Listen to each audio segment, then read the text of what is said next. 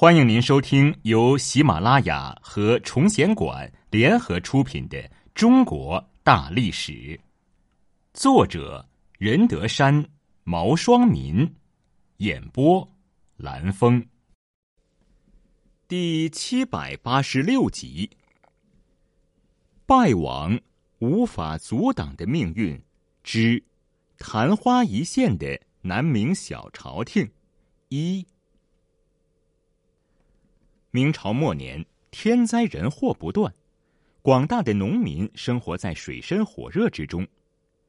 天启一六二一年至一六二七年末年，陕西成县农民率先举起反旗，点燃了起义的烽火。到了崇祯时期，已成燎原之势。最后，在斗争中成长起来的以李自成为首的大顺农民军，于崇祯十七年（一六四四年）攻入北京。崇祯帝自缢身亡，朱明王朝宣告灭亡。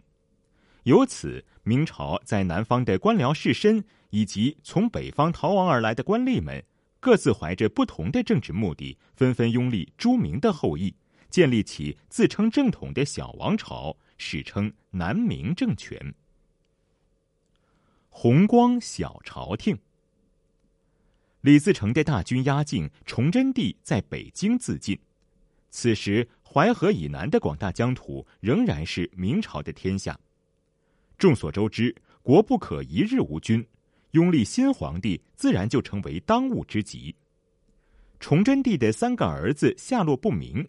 在没有直系皇位继承人的情况下，刘都南京及其附近地方的大臣、勋贵、太监、将帅们就为了地位的候选人问题展开了一场勾心斗角的争斗。在刘都南京握有实权的是南京参赞机务兵部尚书史可法、南京守备太监韩赞周和提督南京军务勋臣刘孔昭。以血统远近而言，福王朱由崧最有资格当皇帝，因为他是明神宗朱翊钧之孙，明光宗朱常洛之侄，福中王朱常洵庶长子，崇祯皇帝朱由检的堂兄。从血统上来说，明光宗朱常洛有天启帝朱由校和崇祯帝朱由检二子，天启帝朱由校无子，而崇祯帝朱由检也殉国了。崇祯帝的太子吉永定二王陷入清军之手，所以应从明神宗之子明光宗朱棣中选择。明神宗长子为光宗朱常洛，次子早夭，福王朱常洵为第三子。朱由崧为朱常洵长子，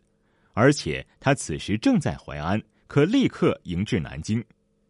明神宗之子惠王和贵王此时都远在广西，且辈分比崇祯帝高，不如福王朱由崧。帝中兄吉，名正言顺，由此福王朱由崧在轮序和地理位置上占有明显的优势，得到了许多人的支持。然而。江南士绅中的一部分东林党人从党派私利出发，强烈反对福王继统。这是因为福王朱由崧的祖母是神宗的宠妃郑贵妃，而从万历到天启年间，朝中围绕着储君问题所展开的征国本、停机案、移宫案等，都与郑贵妃有关。正是由于东林党人的反对。郑贵妃将自己的儿子福王朱常洵、朱由崧的父亲立为太子的图谋才化为泡影，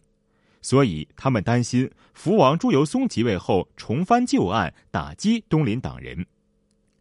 礼部侍郎钱谦益作为东林党的领袖，到处游说，主张迎立陆王朱常方，并得到了南京兵部侍郎吕大器、南京户部尚书高宏图、右都御史张慎言。詹事府詹事姜约广等人的支持，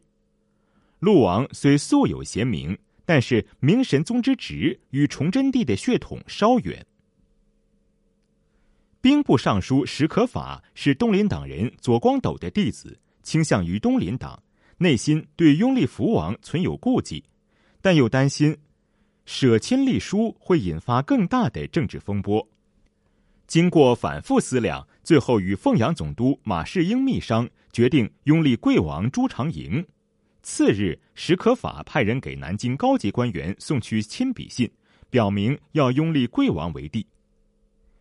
南京的官绅对这个方案还比较满意，决定派人到广西迎接贵王。不料风云突变，马士英突然得知守备凤阳太监卢九德勾结了总兵高杰、黄德功、刘良佐，准备拥立福王朱由崧。总兵高杰、黄德功、刘良佐手中握有重兵，为了各自的政治地位，积极的拥立福王。史可法之所以要与马士英密谈。正是因为凤阳总督马士英直接节制总兵高杰、黄德功、刘良佐，争取到马士英的支持，也就取得了军队的支持。马士英得知自己手下的大将自行投靠福王，恐怕武将趁机作乱，便背信弃义，抓住时机向福王表示效忠之意，以巩固自己的地位。此时，史可法还被蒙在鼓里。接着写信给马士英，信中说：“福王朱由崧贪淫酗酒，不孝虐下，不读书，干预有司。”马士英以凤阳总督和三镇的名义向南京守备太监韩赞周正式致书，宣布拥立福王为帝。韩赞周将南京诸臣邀到自己的府中，将马士英等人的信件给大家看。诸臣见事已至此。纷纷表示拥立福王，这样史可法就处于一种十分尴尬的境地。